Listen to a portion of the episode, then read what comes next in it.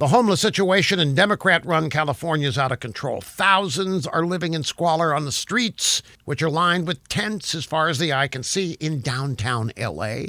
In San Francisco, tourists need maps to avoid piles of human feces. It'd be poop for those of you in Rio Linda. In addition to being a haven for drug addicts and the mentally ill, California's declared itself a sanctuary for illegal aliens who also get free health care paid for by citizens of California. Now, California's enacted an education policy that'll make California schools even worse than they are. Governor Newsom signed a law preventing schools from suspending students for willful defiance.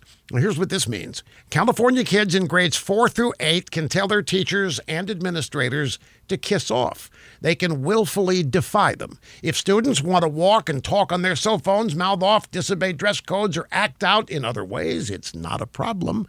They will not be, cannot be suspended. Why? Well, because disciplining students in school is racist, you see. The disciplinary system was biased. Too many minority students were suspended. So the liberal answer to this is to get rid of suspensions. California is where anything goes except plastic straws. A liberal paradise of the left, by the left, and for the left, and where normal people are SOL unless they step in one of those piles of poop.